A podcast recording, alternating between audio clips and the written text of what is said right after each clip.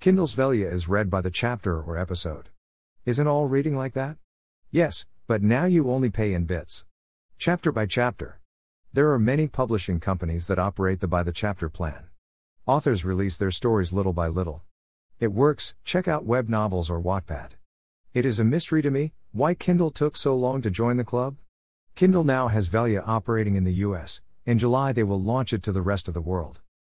Why am I telling readers this news?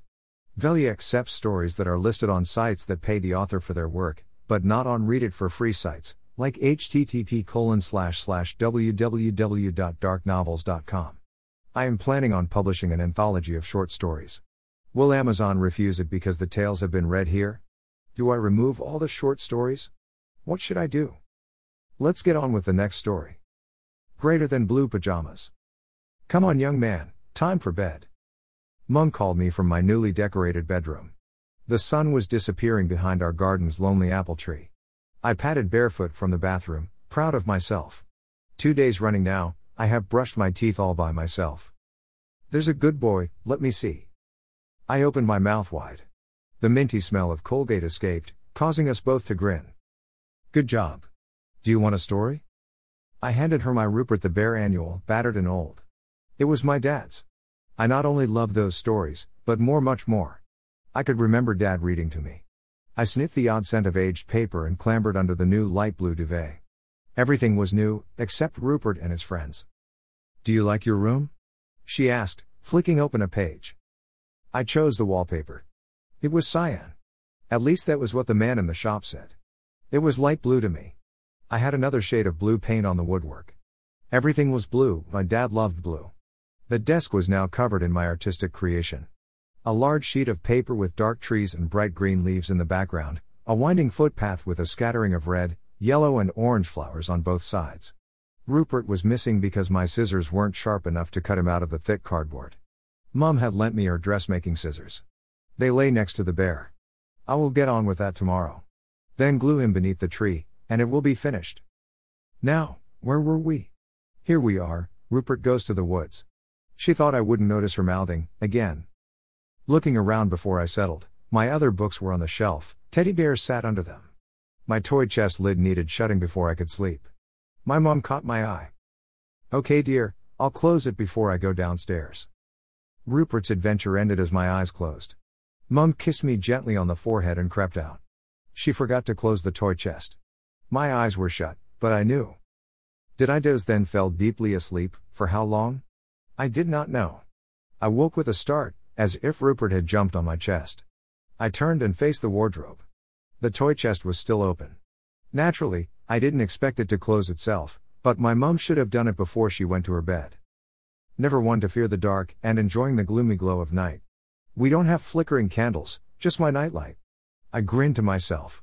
Should I close the lid? Later, before I sleep again. It seemed darker than usual. I peered across to my dressing table. Yes, that dim light was still on. A brighter light showed under my door as every night, Mum always left it on in case I needed the toilet. What was that? Is Mum still up, maybe she needs a pee? I chuckled at the thought straining my ears. Were the stairs creaking? Pulling the bedding tight to my throat, I hid under for a second before peeking at the light under the door. It darkens briefly, then lights again, as if someone walked past a light. Was it Mum, not a peep from the bathroom? The hallway was carpeted, the floorboards were quiet. How come I could hear a creak? There it is again. Is someone there? Where was my Rupert book? I needed its comfort. I dashed to the desk, knocking the scissors aside as I grabbed the volume and hugged it tightly. Two giant strides and I would be safe. Taking one step, as a thought struck me, gently lobbing Rupert to my bed, I turned and reached ahead. Stretching my fingers, I flicked the toy chest lid down. At last, I breathed as I jumped into bed. No more odd sounds from outside, no more strange light flickering under my door. A big cuddle from Rupert's cover and then I could sleep. After what seemed like ages since I was last awake, Brilliant light flooded my room from a gap between the curtains. I looked at my clock, that's odd, mum normally wakes me by now. I'd only just learned to tell the time, so couldn't be 100% sure. Kneeling on my bed, leaning against the headboard, I looked out of the window as I opened the curtains fully. Beautiful, the sun was fighting its way through the tree branches opposite. No neighbors or delivery people ruined my view of my front garden, my stretch of road, and my fields across the way. At least I could believe I was the king of all I surveyed. Grabbing my book, I offered Rupert the chance to be my prince. What a wonderful start to any day! The bear nodded. Time to daydream, before mom comes in? No need to rush. I cuddled the battered volume and dozed. Time had passed. How long? I wondered. I could see the sun's bright glow. It was only at the top of the branches. Where was Mum? The toy chest was still closed. Good to see it hadn't opened during my sleep. I turned off my nightlight and replaced Rupert on the desk. My blunt scissors were there, where were Mum's? I will need them. Did she creep in to borrow them earlier? A drip smudged my artwork. Oh no.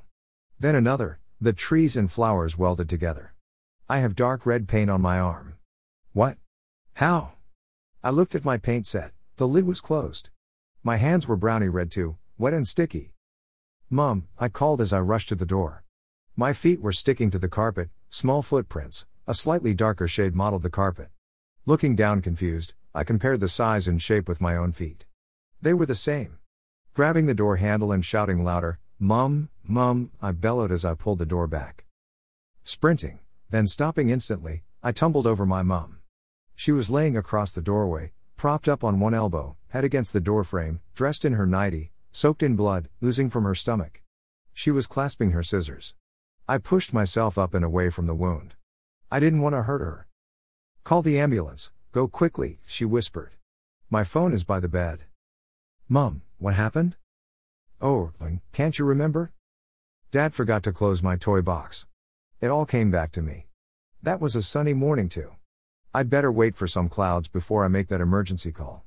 Smiling, I grabbed Rupert and turned the pages. The end.